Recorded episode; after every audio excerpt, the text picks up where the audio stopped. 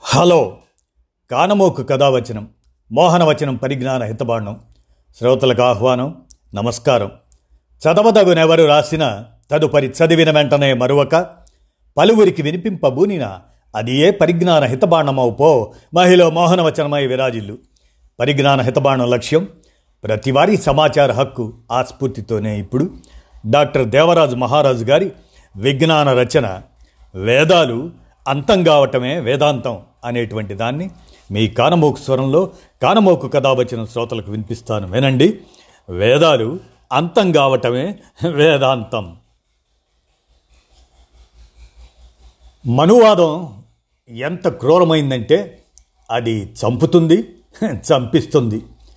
ఇవి రెండు జరగని పక్షంలో శత్రువు తనంతట తాను చచ్చిపోయేలా వాతావరణాన్ని సృష్టిస్తుంది అని బిఆర్ అంబేద్కరే ఉటంకించారు.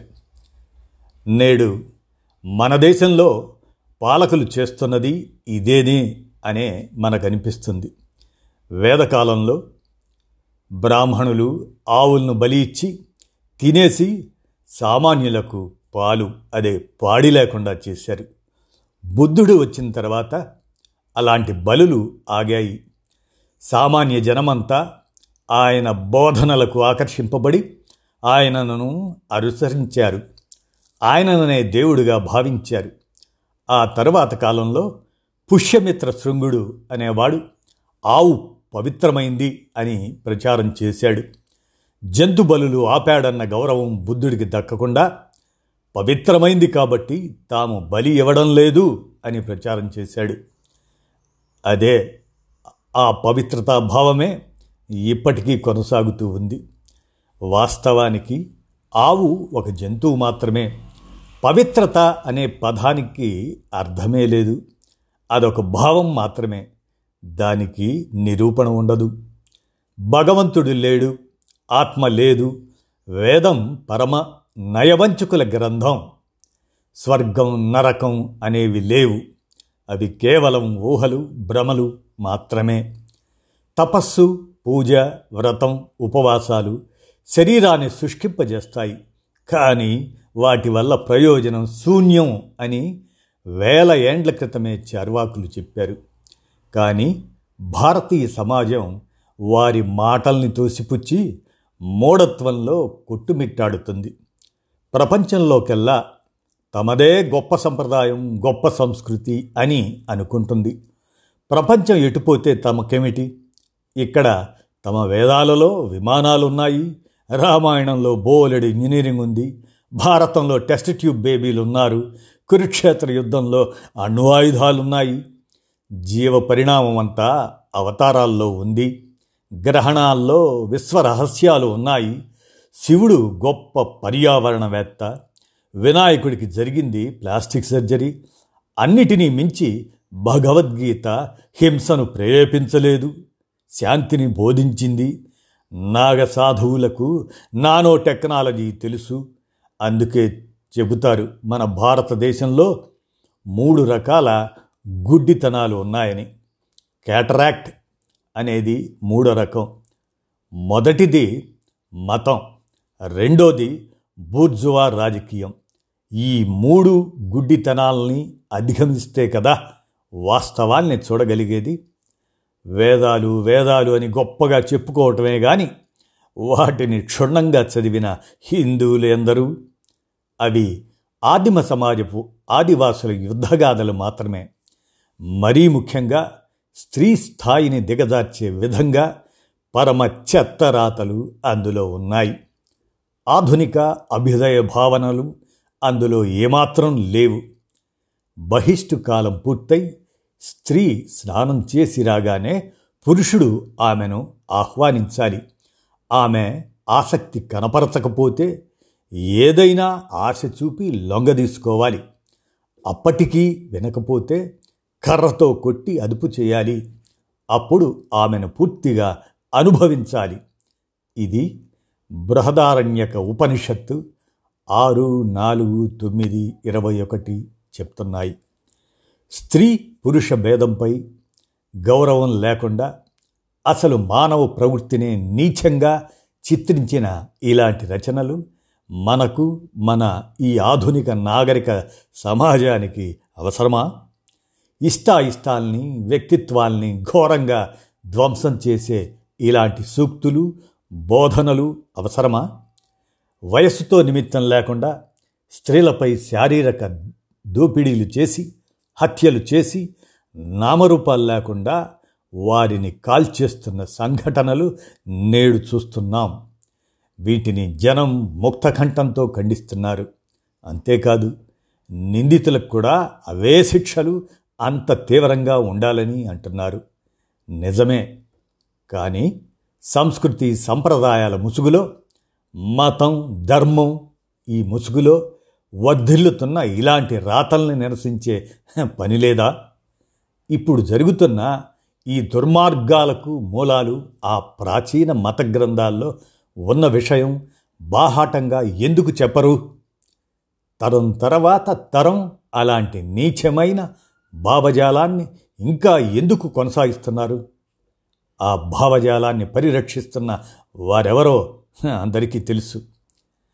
నలిశూద్రుడు విపాకృతి దలగొని పితృభోజనముల తరిజొచ్చిన గెంపల వడగాగిన ఇనుమున సొలపక జన్నిదము నొవ్వ జోడగవలయున్ శూద్రుడు విప్రుని వేషం అదే ఆకృతిలో తద్దినం భోజనాలప్పుడు పితృభోజనముల తరిన్ ప్రవేశించినట్టయితే ఎర్రగా కాగిన ఇనుముతో గెంపల వడ కాగిన ఏమాత్రము వెనుకాడకుండా సొలవక జనిదం అంటే జంజం వలె ఎడమ భుజం నుంచి కుడి డొక్కలోకి వాత పెట్టి వాడు బాధపడేట్లు నవ్వజూడగా చూడాలి అంటే కఠినంగా శిక్షించాలి అని చెప్పడం. ఇదిగో ఇలాంటివి ఆ పవిత్ర గ్రంథాల్లో ఉన్నది. నిజమే కాదా? యజ్ఞంలో చంపబడ్డ జంతువు స్వర్గం పోవటం నిజమైతే యజ్ఞం చేసేవారు తమకు ఇష్టమైన వారిని బలి ఇచ్చి వారిని స్వర్గం పంపే కార్యక్రమం చేపట్టొచ్చు కదా? అని ప్రశ్నించాడు వేమన. ఆయన అలా ఎందుకు ప్రశ్నించాడో ఈ తరం వారు విశ్లేషించుకోవాలి. అయితే మనం ఇక్కడ మరో విషయం గమనించాలి. బ్రాహ్మణ క్షత్రియ వైశ్య కులాలలో పుట్టిన వారంతా మనువాదులు కాకపోవచ్చు. ఇతర కులాలలో పుట్టిన మనువాదాన్ని విశ్వసించేవారే మనువాదులు. ఈ అత్యాధునిక యుగంలో ఇది ఇప్పుడు విశ్వాసాలకు సంబంధించిన విషయం. యాదృచ్ఛికంగా ఏదో ఒక కులంలో పుట్టినంత మాత్రాన వారు మనువాదులు కారు. ఉదాహరణకు మరొక విషయం చూద్దాం. హిందువు స్వర్గం నుంచి కలలు కంటాడు. ముస్లిం జన్నత్ ఉందంటాడు. క్రైస్తవుడు పరలోక ప్రాప్తి కోసం అరులు చాస్తాడు. అవేవీ ఉండవని చెప్పినా వారు నమ్మరు. దేవుణ్ణి నమ్మడం అయినా మనువాదాన్ని విశ్వసించడమైనా గుడ్డివాడి చేతిలో లాంతర్ లాంటిది. ఈ గుడ్డితనం అనేది ఒక కులానికి వర్గానికి వర్ణానికి మతానికి ప్రాంతానికి సంబంధించింది కాదు. మత విశ్వాసాల్లో కండ్లు మూసుకుపోయిన వాళ్ళంతా గుడ్డివాళ్ళే. గుడ్డితనం ఆవహించి ఉన్నప్పుడు లాంతరు పట్టుకుని వెళ్ళినా టార్చ్ తీసుకు వెళ్ళినా అవి దారి చూపించవు. ఇంతెందుకు? పట్టపగలే గుడ్డివాళ్ళకు దారి కనపడదు. ఇక్కడ నేను గుడ్డివాళ్ళను చులకన చేయటం లేదు. అంధవిశ్వాసాలతో అంధులైన వారి గురించి మాత్రమే చెబుతున్నాను. అలాంటప్పుడు ఈ గుడ్డితనాన్ని ఎలా పోగొట్టుకోవడం? అంటే అది సాధ్యమవుతుంది. అంధవిశ్వాసాల్లోంచి దేవుడు దయ్యం అనే భ్రమల్లోంచి ముఖ్యంగా మనువాదంలోంచి బయటపడితే వెలుగులు చూడగలుగుతారు వాస్తవాల్ని జీర్ణించుకోగలుగుతారు మనుషులంతా తాము మనుషులము అన్నది అర్థం చేసుకోగలుగుతారు. మనం ఇందాక చెప్పుకున్న గుడ్డితనంలోనే జనం ఎప్పుడూ ఉంటూ ఉండాలని ఒక వర్గం వారు ఎప్పుడూ నిత్యనూతనంగా నీతి సూత్రాలు ఏర్పరిచి జనం మీద రుద్దుతూ వచ్చారు. కష్టపడకుండా కష్టజీవుల్ని పిండి పిప్పి చేశారు. పనిని అపహాస్యం చేశారు. ఒక ఉదాహరణ వినండి. మీరు ప్రారంభించిన వ్యాపారంలో బాగా లాభాలు రావాలన్నా మీకు మీ ఆయనకు రాత్రిళ్ళు మంచి నిద్ర పట్టాలన్నా మీ పిల్లలు బాగా చదువుకొని వృద్ధులోకి రావాలన్నా మీరు ఒక పని చేయాలి. తప్పక ఫలితాలు కనిపిస్తాయి. వారంలో నాలుగు సార్లు చక్కటి అరటిపళ్ళు ఓ డజను కొని ఒక సద్బ్రాహ్మణుడికి ఇవ్వాలి. అలాగే పాలు పెరుగు నెయ్యి పూజలో పెట్టినవి పూజారికి ఇచ్చేయాలి. ఇవ్వమన్నారు కదా అని అవి నీళ్ళపాలు కల్తీ నెయ్యి వగైరా ఇవ్వకూడదు. శుద్ధమైనవే ఇవ్వాలి. అప్పుడే పితికిన శ్రేష్టమైన ఆవు పాలు మంచి బ్రాండ్ నెయ్యి ఇవ్వాలి. వేదం చదివే బ్రాహ్మణ పిల్లలకు కొత్త బట్టలు పుస్తకాలు ఇస్తే పుణ్యం వస్తుంది. వేదంలో లక్ష్మీదేవి ఉంటుంది.